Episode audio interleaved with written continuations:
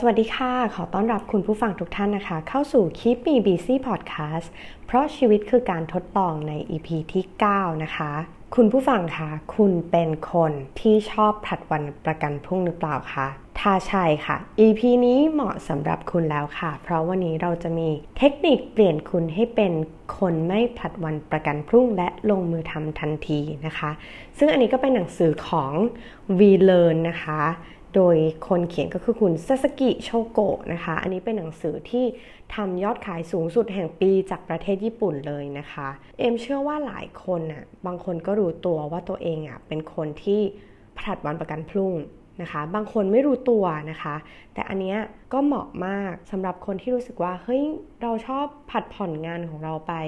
เรื่อยๆเป็นดินพอกหางหมูนะคะเองก็เป็นคนหนึ่งซึ่งบางทีก็มีบางอารมณ์ที่รู้สึกว่าตัวเองเป็นคนผลัดวันประกันพรุ่งนะคะสำหรับเรื่องงานอาจจะไม่ค่อยเท่าไหร่นะคะแต่ถ้าเป็นเรื่องส่วนตัวนะคะไม่ว่าจะเป็นเรื่องการออกกำลังกายการนอนหรือว่าการออมเงินนะคะก็มักจะผัดไปเรื่อยๆเสมอนะคะจนบางทีเราก็รู้สึกว่าเราอยากจะเปลี่ยนแปลงตัวเองนะคะก็มาเจอหนังสือเล่มนี้ก็รู้สึกว่ามีประโยชน์มากนะคะหนังสือเล่มนี้เนี่ยมี55วิธีเลยนะคะเราอาจจะแบ่งนะคะเป็น2พาร์ทเดี๋ยววันนี้เนี่ยจะเล่าวิธีที่1ถึง20ให้ฟังก่อนนะคะจากในหนังสือเนี่ยเขาก็บอกว่าเราต้องค้นหาสาเหตุที่ทำให้เราผัดวันประกันพรุ่งก่อนนะคะเขาบอกว่าข้อแรกเนี่ยมันเกิดจากว่าเราอะเลือกไม่ถูกว่าเราจะทำอะไรนะคะคุณลองคิดดูนะคะว่าในแต่ละวันของเราเนี่ยมีหลายอย่างเลยนะคะที่เราจะต้องทำงานนู้นงานนี้งานนั้นงานแทรกงานด่วนงานนายอะไรอย่างเงี้ยนะคะมีเยอะแยะไปหมดเลยแล้วก็เราก็คิดว่ามีเรื่องโน้นเรื่องนี้ที่เราอยากทำนะคะซึ่งพอ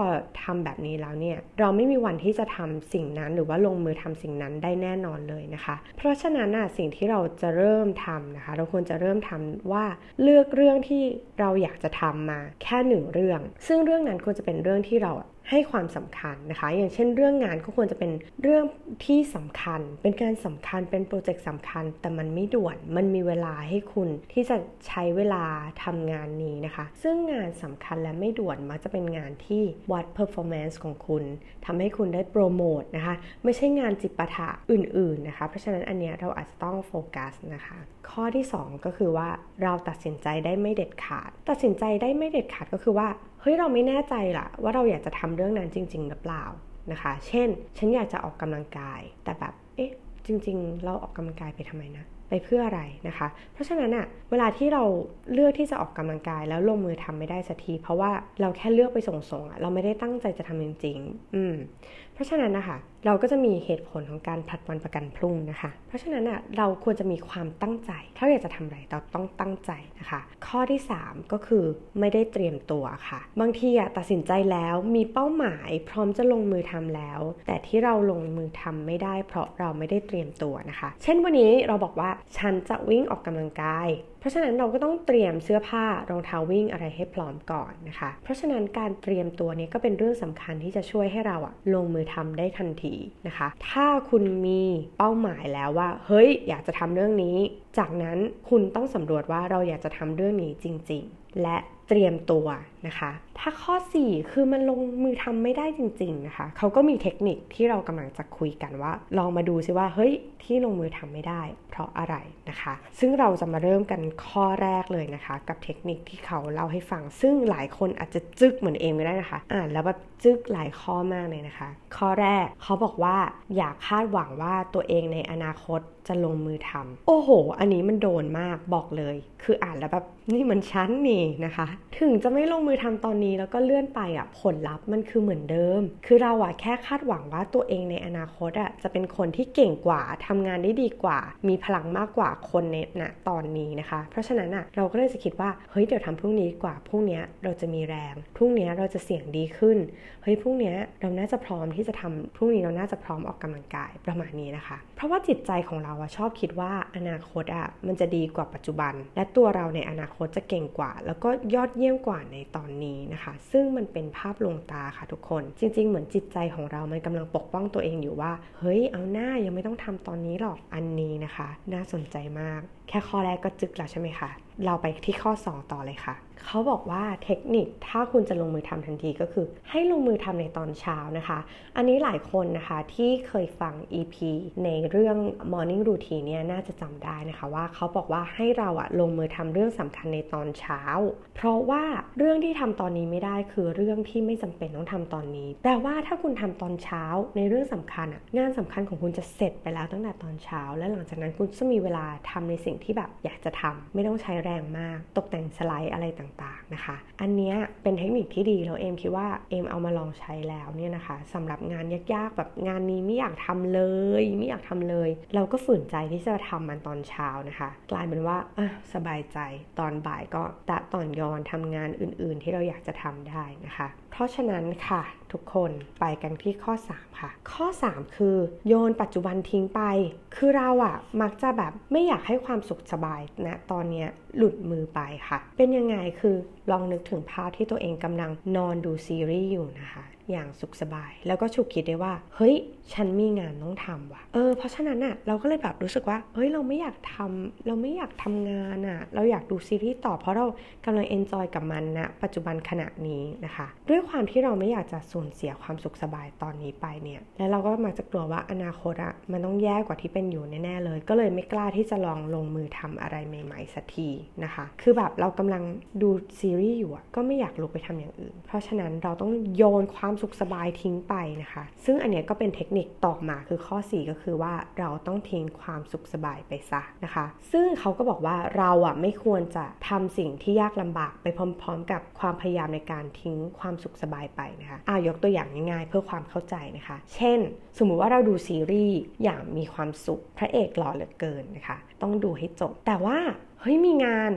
ต้องทำและต้องทำตอนนี้เดี๋ยวนี้สิ่งที่คุณเลือกคืออะไรคะคุณเลือกที่จะดูซีรีส์ไป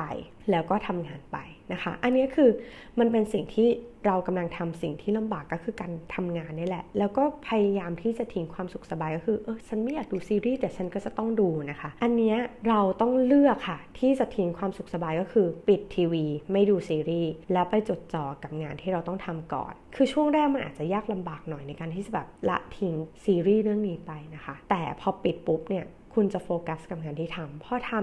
ำไปเรื่อยๆเนี่ยมันจะทำให้เราทำงานต่อไปได้เรื่อยๆแล้วสุดท้ายมันก็จะเสร็จพอเสร็จปุ๊บคุณก็จะมีเวลาดูซีรีส์ละนะคะเพราะฉะนั้นอย่าจับปลาสองมือนะคะอันนี้คือความหมายของข้อนี้นะคะข้อที่5เขาบอกว่าให้กระตุ้นด้วยความตื่นกลัวนะคะเขาบอกว่ามนุษย์เรามักจะเพิกเฉยต่อสิ่งที่แบบตัวเองไม่อยากให้เกิดขึ้นน่าสนใจนะคะเรามักจะสนใจเมื่อมีความเป็นไปได้ต่ำแต่ละเลยเมื่อมีความเป็นไปได้สูงอันนี้ยกตัวอย่างนะคะอันนี้อย่างไวรัสนะคะโคโรนาปัจจุบันเลยเนาะเขาบอกว่าตอนที่มันแพร่ระบาดเป็นครั้งแรกเนี่ยผู้คนก็จะแบบโอ้ยแห่ไปซื้อนะคะตอนนี้หน้ากากอนามัยที่ร้านขายยาหรืออะไรต่างๆเนี่ยหมดเกลี้ยงนะคะเจลล้างมือหมดเกลี้ยงสื่อก็ประโคมข่าวจนแบบผู้คนตื่นตระหนกกันไปหมดแต่หลังจากที่มีการระบาดเป็นวงกว้างเขาบอกว่าจำนวนคนที่ซื้อหน้ากากอนามัยกลับลดลงแล้วไม่มีคนพูดถึงมันอีกแล้วเพราะว่าแบบทุกคนรู้สึกว่าในเมื่อโอ้โหโรคระบาดมันหนักขนาดนี้แต่ตัวเองไม่ติดเชื้อแสดงว่าก็โอเคแล้วปลอดภัยแล้วนี่นานะคะอันนี้คือแบบถ้าเราคิดว่าเราจะใช้ความตื่นกลัวมาเป็นแรงกระตุ้นมันไม่เวิร์กเพราะสุดท้ายเราจะเพิกเฉยกับสิ่งที่ไม่อยากให้เกิดขึ้นเองนะคะเหมือนตัวอย่างที่เอมเล่าไปเมื่อกี้เนาะเพราะฉะนั้นเมื่อเราต้องเผชิญกับสิ่งที่เราไม่อยากเกิดขึ้นเช่นเราไม่อยากทำงานเฮ้ยงานนี้มันด่วนมันสำคัญนะแต่แบบไม่อยากเผชิญเรื่องนี้สุดท้ายก็แบบไม่กระตือรือร้นก็ปล่อยไปไม่เป็นไรหรอกนะคะล่ะค่ะข้อ6ค่ะการคาดการณ์ล่วงหน้าค่ะการคาดการณ์ล่วงหน้าก็คือสภาพจิตใจที่เรารู้สึกว่าเราไม่อยากจะรับรู้ความจริงในปัจจุบันนะคะเราก็จะผัดผ่อนไปเรื่อยๆโดยที่คิดถึงในอนาคตนะคะอนาคตแบบเคยคาดการณ์ไปล่วงหน้าเลยว่าเราจะต้องอย่างนั้นอย่างนี้เราจะต้องมีหุ่นที่เพรียวเลยนะคะหรือว่าฉันจะต้องมีซิกแพคคาดการณ์ไปข้างหน้าเพื่ออะไรคะเพื่อที่เราจะได้เลี่ยงปัจจุบันขณะของเราว่าเนี่ยฉันอยากจะผอมนะแต่ฉันก็ไม่ชั่งน้ำหนักฉันไม่อยากรู้ความเป็นจริงว่าตอนนี้มันน้ำหนักฉันเท่าไหร่แล้วนะคะซึ่งจริงๆแล้วถามว่าน้ำหนักตอนนี้ ที่คุณชั่งกับไม่ชั่งมันก็คือเท่ากันถูกไหมคะเพราะฉะนั้นเนี่ยเราอะเลือกที่จะคาดการล่วงหน้าแบบว่าเดี๋ยวฉันจะหุ่นดีแต่ว่าเราเลี่ยงการทำสิ่งที่อยู่ในปัจจุบันเนี่ยของเราอันเนี้ยก็คิดว่าจริงนะคะแล้วก็บางคนเนี่ยคาดการเรื่องล่วงหน้าได้ดีนะแต่ไม่รู้ว่าเราจะต้องรับรู้หรือว่าเข้าใจสภาพปัจจุบันของตัวเองยังไงนะคะเพราะฉะนั้นน่ะสิ่งที่เราจะต้องทำนะคะเพื่อให้เราเป็นคนที่ลงมือทำได้ทันทีก็คือให้ลองทำความเข้าใจว่าสภาพปัจจุบันเนี้ยมันเป็นยังไงแล้วคาดการสิ่งที่เกิดขึ้นนะคะเหมือนเราต้องยอมรับตัวเราในเวอร์ชั่นปัจจุบันก่อนเช่นตอนนี้ฉันน้ำหนัก55แล้วเราก็คาดการว่าเฮ้ยจริงๆแล้วอ่ะเราอยากจะน้ำหนักสัก50ประมาณนี้นะคะคาดการไปเขาเรียกว่าสำรวจตัวเองก่อนว่าปัจจุบันเราเป็นยังไงเราถึงจะคาดการในอนาคตได้ดีขึ้นแล้วก็ลงมือทำได้ทันทีนะคะข้อที่7ก็คือว่าอย่าหลงกลสมองเพราะสมองเนี่ยชอบคิดอะไรแบบรวบยอดนะคะมันเป็นความกลไกของสมองที่ทำให้รู้สึกว่าสมองมันทำงานง่ายขึ้นคือสมมติว่าเราบอกว่าเราจะจัดงานเลี้ยงสมองก็จะแบบจริงๆมีหลายสิ่งที่ต้องทำแต่สมองจะคิดรวบยอดว่าเฮ้ยฉันจะจัดงานเลี้ยงนะคะซึ่งพอเราพูดว่าจัดงานเลี้ยงปุ๊บอะสมองทำงานง่ายแต่ตัวเราอะจะทำงานหรือว่าลงมือทำได้ยากขึ้นเพราะว่าจัดงานเลี้ยงแบบเฮ้ยมันยังไงอะจัดงานเลี้ยงมันแบบมันยิ่งใหญ่มากเลยอะเราก็จะไม่รู้ว่าจริงๆแล้วการจัดงานเลี้ยงเนี่ยต้องทำอะไรบ้างนะคะต้องมีอะไรที่เราต้องทำบ้างเพราะฉะนั้นนะคะเราต้องวิเคราะห์ก่อนที่เราจะลงมือทำว่าการจัดงานเลี้ยง1 งานเนี่ยเราต้องทำอะไรบ้างนะคะซึ่งมันก็จะลิงก์กับข้อต่อไปก็คือว่า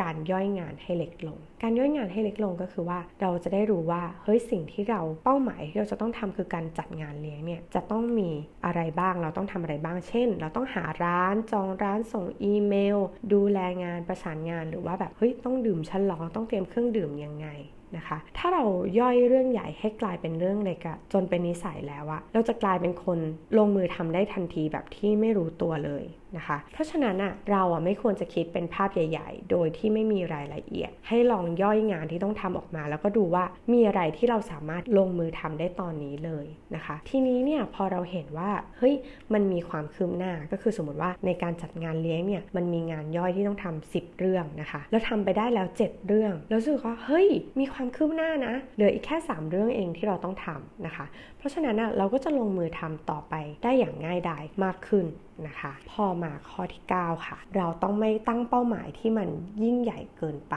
นะคะเพราะการคิดถึงเป้าหมายมากเกินไปมันทำให้เราไม่เห็นคุณค่าของงานเล็กๆที่อยู่ตรงหน้านะคะพอเรามุ่งไปที่เป้าหมายแบบอันยิ่งใหญ่ของเราเรามักจะผัดผ่อนการทำงานเล็กๆตรงหน้าออกไปคือเหมือนเรากำลังเพ้อฝันอยู่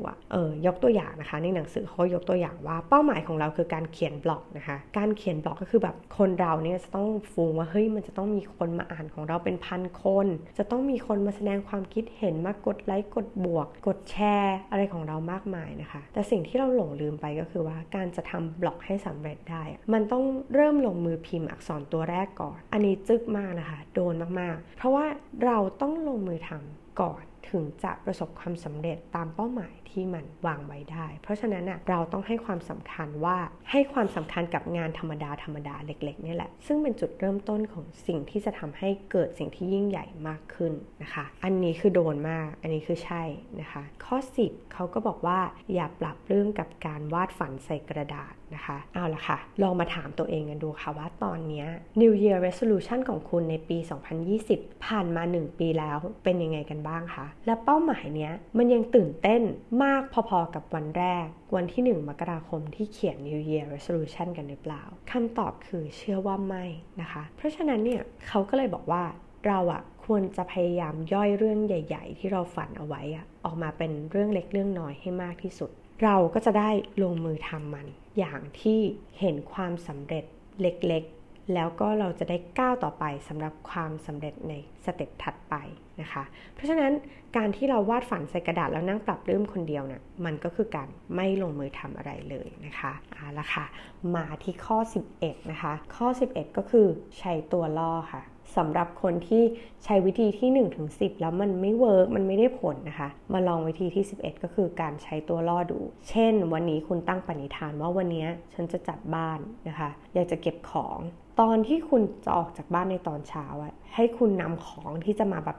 จัดเก็บเนี่ยนะมาวางให้ระเกะระกะตรงประตูบ้านแล้วค่อยออกจากบ้านนะคะแล้วพอคุณกลับมาถึงบ้านเนี่ยบางทีคุณก็จะรู้สึกว่าเฮ้ยของมันขวางทางคุณจังเลยอ่ะแล้วมันก็จะบังคับให้คุณอ่ะต้องเก็บมันก็ลองจัดนิดๆหน่อยๆพอเราได้เริ่มทำอ่ะมันเหมือนจุดประกายว่าอ้าวเฮ้ยลงมือทำแล้วอ่ะเฮ้ยได้ลงมือทำแล้วคุณก็อยากจะทำมันต่อไปเรื่อยๆนะคะอันนี้ก็อาจจะใช้ตัวล่อแบบนี้เพื่อจุดประกายให้เราได้ลงมือทำนะคะข้อที่12เขาบอกให้เราหยุดสะสมข้าวของค่ะเพราะว่ามีผลการทดลองหรือว่ามีผลการวิจัยนะคะบอกว่าหนูที่ผ่านประสบการณ์อันเลวร้ายหรือว่ามีแผลใจเนี่ยมักจะมีแนวโน้มที่เก็บสะสมสิ่งของเก็บเพื่อแบบความสบายใจของเราเฮ้ยเราต้องมีสิ่งนี้นะคะเพื่อจะได้อยู่รอดเพื่อจะได้มีอาหารเพียงพอนะคะเพราะฉะนั้นอะพอเราเก็บอะไรมากๆเนี่ยเราก็มักจะไม่ค่อยลงมือทำเช่นสมมติว่าคุณตั้งใจว่าคุณอยากจะอบขนมนะคะอยากจะเป็นนักทำขนมอบขนม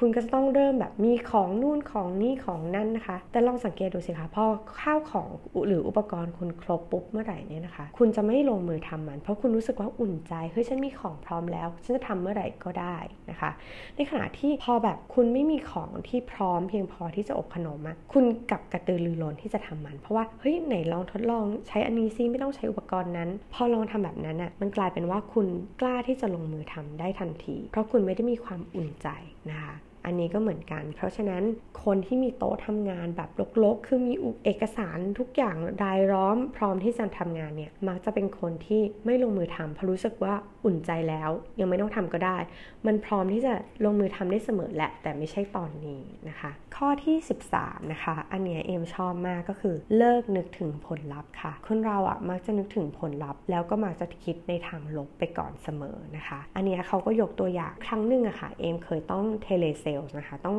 โทรไปขายเหมือนแบบไปเสนอบริการให้กับลูกค้าทางโทรศัพท์นะคะซึ่งบอกเลยว่าเป็นการขายที่เรารู้สึกไม่ชอบเลยนะคะรู้สึกแบบทำใจยากลำบากมากผัดผ่อนมานานมากนะคะเราก็รู้สึกว่าทำยังไงดีนะให้เรากล้านะคะเราก็เลยคิดว่าเอาไม่เป็นไรวันนี้เราตั้งเป้าว่าเราจะโทรหาลูกค้า10รายแค่โทรหาก็ถือว่าเฮ้ยนับละ1นะคะเป็นการเรียกกำลังใจให้ตัวเองพอเราโทรไปเนี่ยค่ะครั้งที่1อ้าวเขาก็คุยกับเราดีนี่นะไม่ได้แย่อะไรพอคนที่2คนที่3ก็เริ่มคุ้นชินกับเขาคุ้นชินกับวิธีการแล้วก็รู้จักว่าเราจะต้องปรับบทสนทนายังไงกับคู่สนทนาของเรานะคะพอทำไปเรื่อยๆมันเริ่มสนุกแฮะเฮ้ยอ้าว10คนครบแล้วนะคะอันนี้คือเราไม่ได้มุ่งไปที่ผลลัพธ์ว่าเฮ้ยเราจะโดนปฏิเสธกี่คนเนี่ยโทรไป10คนเฮ้ยโอกาสที่จะแบบเขาปฏิเสธเราต้องแบบ9คนแน่เลยอะไรเงี้ยนะคะพอเรานึกถึงผลลัพธ์แบบนี้ก็ทำให้เราไม่กล้าลงมือทำแล้วเทคนิคสำหรับคนที่กลัวที่โทรไปคุยกับลูกค้านะคะก็ลองคิดว่าเขารู้จักเราแค่ในนามชื่อเอมเฉยๆเขาไม่เห็นหน้าเขาไม่รู้จักเรานี่นานะคะเพราะฉะนั้นไม่มีอะไรจะเสียยกหูแล้วก็โทรไปเลยค่ะข้อที่14นะคะก็คือการลดความเสี่ยงอันนี้จากข้อที่แล้วก็คือแบบถ้าเรารู้สึกว่าเฮ้ยเราไม่ comfortable หรือว่าไม่สบายใจที่จะแบบโทรไปในช่วงแรกๆคือยังทำใจไม่ได้นะคะก็ลองปรับวิธีการนะคะไม่ให้แบบตัวเองเสี่ยงเกินไปเช่นลองคิดวิธีซิว่าเอ๊ะเราจะลองอีเมลส่ง company profile ไปก่อนดีไหมหรือว่าเฮ้ยลองไลน์ไปว่าเอ้ยคุณว่างสะดวกคุยตอนนี้ไหมแล้วค่อยโทรไปนะคะอันนี้ก็อาจจะเป็นการลดความเสี่ยงนะคะถือว่าเราได้ลงมือทำแล้วเฮ้ยลดความเสี่ยงเหมือนรักษาใจตัวเองด้วยแต่ก็ได้ลงมือทำด้วยนะคะอันนี้ก็อาจจะเหมาะกับคนที่แบบยังไม่เคยมีประสบการณ์มาก่อนนะคะอันนี้ก็ถือว่าประสบความสำเร็จอย่างดีนะคะอันนี้แนะนำแล้วก็เขาก็บอกว่าวิธีให้รางวัลตัวเองอ่ะบางทีไม่ได้ช่วยให้งานสำเร็จเสมอไปนะคะเชื่อว่าหลายคนเนี่ยอาจจะมีการตั้งเป้าหมายแล้วก็เฮ้ยเนี่ยถ้าลดน้ำหนักได้นะ2กิโลเดี๋ยวจะซื้อชุดออกกำลังกายใหม่ให้กับตัวเองนะคะจริงๆแล้วอ่ะพอมันเป็นเป้าหมายประมาณเนี้ยเรารู้สึกว่าถึงไม่ได้เป้าอ่ะเราก็มีเงินที่จะซื้ออยู่ดีนะคะลองปรับวิธีการให้รางวัลตัวเองเป็นความรู้สึกที่รู้สึกภาคภูมิใจว่าเฮ้ยเราทำได้หรือเรารู้สึกดีหรือรู้สึกโล่งใจว่าอ้าวงานที่เราได้รับมอบหมายเฮ้ยมันสำเร็จแล้วเฮ้ยเรารู้สึกดีจังเลยนะคะอาจจะให้รางวัลตัวเองเป็นความรู้สึกโล่งใจสบายใจแทนที่จะเป็นสิ่งของนะคะเพราะว่าบางทีรางวัลที่ได้มันอาจไม่ได้มีคุณค่าพอที่เราอยากจะลงมือทำมันนะคะแล้วกลายเป็นว่าพอการให้รางวัลไม่จูงใจพอเราก็ไม่ได้ลงมือทำสักทีนะคะเพราะฉะนั้นการนึกถึงผลประโยชน์ที่จะได้รับหลังจากทำเสร็จอันนี้ถือว่าเป็นการให้รางวัลตัวเองนะคะมันก็จะได้ต่อยอดสิ่งที่เราทำไปได้เรื่อยๆข้อที่15 5นะคะเลิกทำอะไรก็ได้ไปก่อนการทำอะไรก็ได้ไปก่อนหลายคนเป็นไหมคะเช่นเช้ามารู้สึกว่าวันนี้ง่วงจังเลยทำอะไรดีนะเดี๋ยวเช็คอีเมลก่อนละกันเช็คอีเมลตอบไลน์ลูกค้านั่นนี่นู่นก็คือคุณเลือกทำสิ่งที่ไม่สำคัญก่อนในช่วงเช้าคุณเหมือนจะได้ทำงานนะคะแต่ว่าโปรเจกต์โดยภาพรวมหรืองานคุณโดยภาพรวมหรือว่าสิ่งที่จะทำให้คุณไปถึงเป้าหมายมันไม่ได้ถูกทำและคุณหลอกตัวเองว่าคุณกำลังทำงานอยู่นะคะเพราะฉะนั้นเราควรจะเลิกทำอะไรก็ได้ไปก่อนเพราะการทำอะไรให้ได้แบบก็ได้ไปก่อนมันไม่ได้ช่วยให้เราไปถึงจุดมุ่งหมายที่แท้จริงเพราะฉะนั้นแทนที่เราจะทำอะไรก็ได้ไปก่อนส่งเมลท่องเว็บก่อนเช็คไลน์ก่อนเนี่ยสุดท้ายคืองานมันไม่คืบหน้านะคะเราก็เลยจะต้องกลับมาดูซิว่ากลับไปที่ข้อ1ข้อ2ข้อ3ของตัวเองนะคะว่าเป้าหมายที่เรากำลังจะทำงานที่ทำให้เราได้ผลประเมินที่ดีเนี่ยมันเกิดจากงานโปรเจกต์หลักหรือเปล่าไม่ใช่การเช็คอีเมลเร็วตอบไลน์เร็วนะคะอันนี้ต้องกลับไปดูว่าเป้าหมายของการทำงานช่วงนี้คืออะไรนะคะข้อที่16ก็คือกำจัดอิทธิพลของแรงกระตุ้นนะคะถ้าเราต้องพึ่งพาแรงกระตุ้นตลอดเวลาเราจะไม่มีทางลงมือทำเลยจนกว่าจะเกิดแรงกระตุ้นครั้งนั้นขึ้นมาอีกนะคะเพราะฉะนั้นอ่ะเราต้องกำหนดลำดับของงานที่เราจะทำก่อนอย่างที่เอ็มบอกคือเหมือน prioritize งานเนาะก็คือจัดลำดับว่างานนี้คืองานที่สำคัญแล้วเราต้องทำก่อนอย่างเดือนมกราเนี้ยค่ะธีมของเอ็มก็คือการทำบัญชีรายรับรายจ่ายของตัวเองแล้วมันก็สำเร็จลงแล้วเรียบร้อยนะคะเพราะว่าเราให้ความสำคัญกับมันแล้วเราก็จะได้ลงมือทำมันเป็นอันดับแรกๆอันเนี้ย work คือลงมือทำโดยที่แบบเราไม่ต้องมีแรงกระตุ้นเราแค่แบบธีมของเดือนนี้เป็นแบบนี้เพราะฉะนั้นเราจะทำสิ่งนี้นะคะเราเหมือนจัดลำดับมาแล้วแล้วก็ทำตามธีมเท่านั้นแหละไม่ต้องคิดเยอะนะคะข้อที่17อันเนี้ยเป็นสิ่งที่เอ็มรู้สึกว่าหนังสือแนะนำแล้วเราลองทำแล้วมันเวิร์กนะคะก็คือทำต่างจากเดิมแค่เล็กน้อยสาเหตุก็คือพวกเราพอใจกับสิ่งที่เราเป็นอยู่ค่ะและเรามักให้ความสำคัญกับสิ่งที่เป็นอยู่หรือว่าสิ่งที่เป็นปัจจุบันมากเพราะฉะนั้นอะไรที่เป็น change หรือความเปลี่ยนแปลงลองสังเกตสิคะเราจะรู้สึกว่าเราไม่ชอบเราจะต่อต้านเราอยากจะรักษาสิ่งเดิมๆเอาไว้แล้วก็ต่อต้านการเปลี่ยนแปลงอย่างรุนแรงเลยคือถ้าเราคุ้นชินกับเรื่องอะไรแล้วเนี่ยเราก็มักจะทำเรื่องเดิมๆเสมอซึ่งมันก็คือการเอาชนะกฎของความเฉื่อยเช่นสมมติว่าเอมนะคะตั้งเป้าว่าอยากจะลองวิ่งดูเพราะรู้สึกว่าตัวเองเป็นคนวิ่งไม่เก่งวิ่งแล้วเสียดท้องจุกแล้วรู้สึกว่าโอ๊ยไม่อยากวิ่งแต่วิ่งมันเป็นการออกกำลังกายที่ค่อนข้างสะดวกแล้วก็ค่าใช้จ่ายไม่ได้เยอะแยะอะไรนะคะครั้งแรกเองก็เลยตัดสินใจว่าลองเดินดูเดินไปเลยสัก 15-20 นาทีนะคะแล้วก็เดินเสร็จปุ๊บพอใจได้ลองเดินแล้วแต่ว่าแหมเบิร์นมาแค่100 แคล 150 แคลนะคะรู้สึกว่าไม่คุ้มเลยที่ต้องเปลี่ยนชุดหลังจากนั้นเนี่ยเรารู้สึกว่าเราอยากได้การเบิร์นแคลอรี่ที่มันเยอะขึ้นเราก็เดินเหมือนเดิมนะคะแต่เริ่มเดินชันพอเดินชันไปได้สักครึ่งชั่วโมงมันเบิร์นไปได้ตั้ง300เนี่ยไม่น่าเชื่อนะคะพอเดินชันไปเรื่อยๆเนี่ยเราเริ่มปรับระดับความชันไปนะคะปรับระดับความชันไปเดินไปเริ่มเดินเร็วขึ้นเริ่มอยากวิ่งนะคะพอทดลองมาเรื่อยๆเนี่ยครบ1เดือนเนี่ยเราก็สามารถที่จะวิ่ง1ชั่วโมงได้อย่างสบายนะคะอันนี้คือการที่ทำต่างจากเดิมแค่เล็กน้อยแล้วพอเราวัดผลเห็นตัวเลขเนี่ยเราจะรู้สึกว่าเราอยากจะทำให้ดีกว่าเดิมนะคะอันนี้ก็เป็นเทคนิคที่เอมทำแล้วรู้สึกว่าชอบนะคะแล้วก็ถ้าใครจะเอาไปทำตามก็อนุญาตนะคะทำได้เลยข้อที่18นะคะบอกคนอื่นว่าจะทำอะไรนะคะเพราะว่าคนเราเนี่ยมักจะปรารถนาที่จะเป็นที่ยอมรับจากคนอื่นเสมอนะคะเราอยากได้รับการยอมรับอยากได้รับการความชื่นชมอยากภูมิใจจากสิ่งที่ทุกคนมองเราในแง่บวกๆนะคะเพราะฉะนั้นเนี่ยการที่เป่าประกาศออกไปเลยว่าเราจะทำสิ่งนี้เนี่ยก็ทำให้เราเหมือนกดดันว่าเฮ้ยฉันบอกเขาไปแล้วนะเว้ยว่าฉันจะลดน้ำหนักทีเนี้ยพอคนรอบข้างเขามองว่าคุณกำลังจะลดน้ำหนักคุณก็จะมีตัวช่วยในการคอยเตือนสติแล้วว่าอุ๊ยข้าวขาหมูอันนี้มีหนังนะคะลดน้ำหนักอยู่ไม่ใช่หรอเพื่อนก็อาจจะช่วยนะคะหวังดีซึ่งอาจจะส่งผลให้เราลดน้ำหนักได้สำเร็จเหมือนกันนะคะแต่วิธีนี้สำหรับเอมเป็นคนไม่ค่อยชอบแบบปรับประกาศตัวเองตั้งแต่แรกเริ่มว่า เฮ้ยฉันจะทำนะเอมักจะแบบแอบลองทำของตัวเองไปเงียบๆละเฮ้ยพอมันเริ่มเห็นผลแล้วเนี่ยเราเริ่มแบบแสดงผลให้เห็นว่าเอ้ยเนี่ย1 วีคที่ผ่านมาเนี่ยออกกำลังกายนะตอนนี้สัดส่วนลดลงเป็นเท่านี้แล้วนะคะพออย่างนั้นนะคะเราจะเห็นมายสโตนว่าเฮ้ย1 วีคเราลดสัดส่วนได้เท่านี้นะแล้วพอ1 เดือนเป็นเท่าไหร่อะไรประมาณนี้นะคะอันนี้ก็คือเป็นการปรับอากาศแต่ว่าลองลงมือทำไปแล้วด้วยบางส่วนคือหลักๆคือกลัวตัวเองหน้าแหกนะคะกลัวแบบอุ๊ยประกาศไปแล้วแบบอ้าวไม่ได้ทำนะคะก็เลยคิดว่าอยากจะทดลองทำดูก่อนเฮ้ยเพราะมันอยู่ตัวเฮ้ยมันเริ่มได้แล้วมันเริ่มเห็นผลนะเราค่อยบอกให้คนอื่นรู้อันนี้หลายคนอาจจะเอาไปปรับใช้ได้นะคะหรือว่าถ้าคุณรู้สึกว่าฉันอยากจะเป่าประกาศตั้งแต่แรกทำเลยค่ะคุณจะได้มีตัวกระตุ้นนะคะแล้วก็มีแรงกดดันอันนี้มันลิงก์กับข้อ19ก็คือว่าใช้สายตาของคนอื่นให้เกิดประโยชน์ค่ะพอเรากำลังจะทำอะไรสักอย่างหนึ่งเราจะสามารถทำเรื่องต่างๆได้เมื่อเรารู้สึกว่าเรากำลังถูกจับตามองนะคะเหมือนอารมณ์ว่ามี peer pressure นะคะก็มีเพื่อนมากดดันเรามักจะทำงานได้ดีเวลาที่เรารู้สึกว่าเฮ้ยมีคนกำลังมองเราอยู่นะคะมากกว่าตอนที่เราทำงานสบายๆคนเดียวนะคะเพราะฉะนั้นเราอาจจะใช้ประโยชน์จากคนรอบข้างเพราะเราอยากจะได้รับการยอมรับว่าเฮ้ยเอ้าเฮ้ยน้องเขาตั้งใจทำงานนะพอมีคนมองก็จะรู้สึกว่าเฮ้ยมีแรงจูงใจมีแรงบันดาลใจที่จะทำหรือว่าเราอยากจะได้รับคำชมเพราะฉะนั้นก็ลองใช้วิธีนี้ดูนะคะเขาบอกว่าลำดับขั้นตอนคือประกา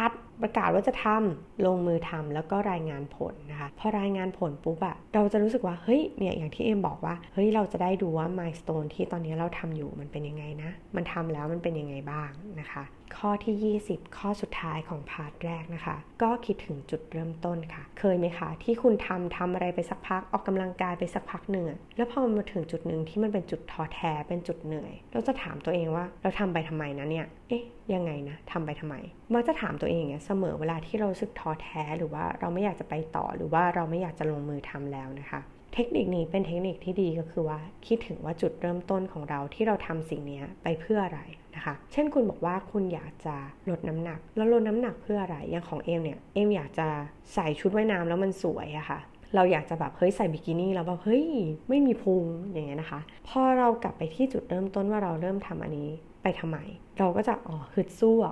เราเข้าใจละที่เราทำอย่างเงี้ยเพราะว่าเราอยากจะใส่ชุดว่ายน้ำสวยไงเราก็จะทำต่อได้นะคะโดยที่อาศัยว่าค้นหาว่าบ่อเกิดหรือว่าแรงจูงใจตอนที่เรากำลังลงมือทำเนี่ยทำไปเพื่ออะไรอันนี้เป็นเทคนิคที่เวิร์กมากๆเลยนะคะทุกคน